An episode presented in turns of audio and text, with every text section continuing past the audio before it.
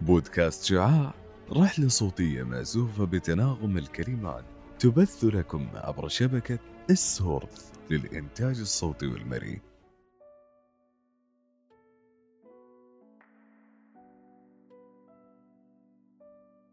يا أهلا وسهلا بمستمعي ومستمعات شعاع الأعزاء.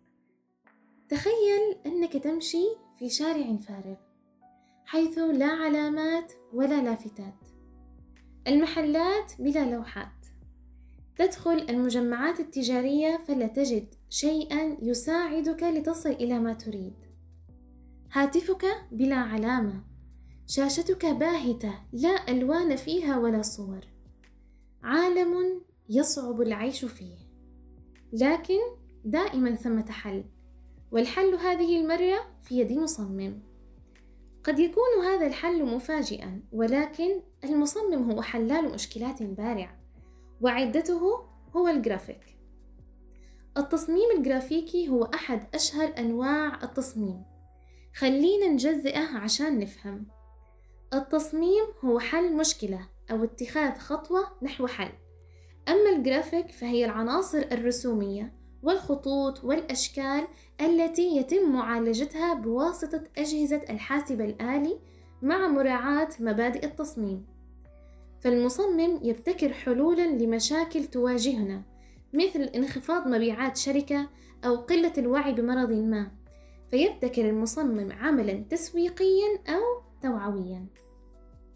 والمهارات التي تجعلهم يبتكرون مثل هذه الحلول هي التفكير الإبداعي والمهارات التقنية ومهارات التواصل والرسم. وإن كنت شغوفا في هذا التخصص وتنقصك إحدى هذه المهارات فلا تقلق. التعلم الذاتي ركيزة أساسية في دراسة التصميم وتستطيع تعلمها أثناء دراستك. يدرس التصميم الجرافيكي في أربع سنوات دراسية لشهادة البكالوريوس.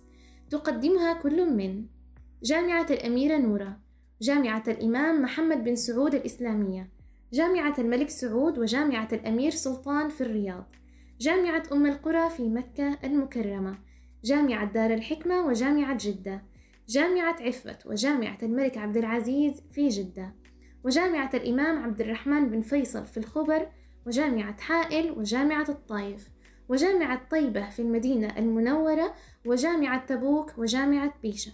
ويتوفر دبلوم التصميم الجرافيكي في سنتين في عدة معاهد وكليات تقنية وجامعات خاصة.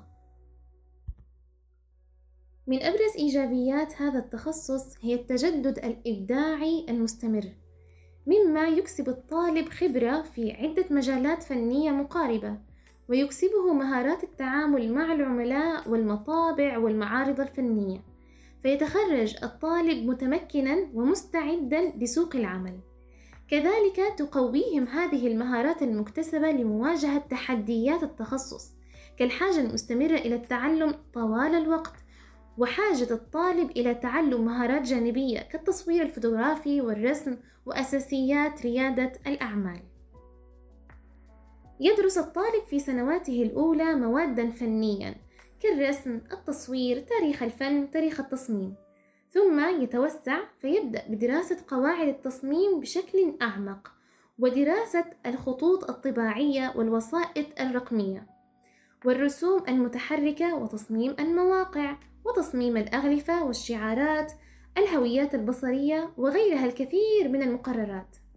ويختتم الطالب مسيرته ببحث التخرج يتلوه مشروع التخرج والتدريب الميداني. وقد تختلف أسماء المقررات من جامعة إلى أخرى ولكن المحتوى يتطابق. من أبرز الأفكار المغلوطة بشأن التصميم الجرافيكي هي سهولته وضعف قيمته. لكن التصميم شأنه كسائر التخصصات فهو علم له قواعد ونظرياته. تعلمه عملية مستمرة لا سريعة وتنفيذه يتطلب انتظاما وجهدا يؤديا إلى إنتاج حلول تخدم المجتمع. ويخلط كثيرون بين الفن والتصميم رغم الاختلاف الكبير بينهما. فالمصمم يحل المشكلات ريثما يعبر الفنان عن نفسه وآراءه وشخصيته. حقا ما أوسع مجالات التصميم فقد يصمم الخريج الهويات التجارية أو الإعلانات أو الخطوط الطباعية أو الوسائط الرقمية أو النظم البيئية أو الأعمال ثلاثية الأبعاد. وتتجدد وتكثر بتطور التقنية يوما بعد يوم. ولا ننسى الفرص الأكاديمية حيث يدرب المصمم طلابه أو يبحث في التصميم أو يكمل الدراسات العليا. وبإمكانه أن يدير الأقسام التسويقية أو الفنية في القطاعات الحكومية أو شركات القطاع الخاص أو الوكالات الإبداعية والإعلانية. وبإمكانه أيضا الاتجاه نحو العمل الحر وصناعة المحتوى. تذكر أخي الطالب وأختي الطالبة مهما كثر خريجو التصميم فإن المصمم المميز يترك بصمته ويشق طريقا لنفسه. ولو ضاقت به السبل. تخصص التصميم الجرافيكي أصبح من أهم التخصصات في سوق العمل خصوصا في عصر رؤية 2030 لأنه واسع المجالات متعدد الاستخدامات نكاد نحتاجه تقريبا في كل قطاع. أنار الله أيامكم ولونها بالتوفيق والنجاح. شكرا لمستمعينا ومستمعاتنا الأعزاء. دمتم مشعين.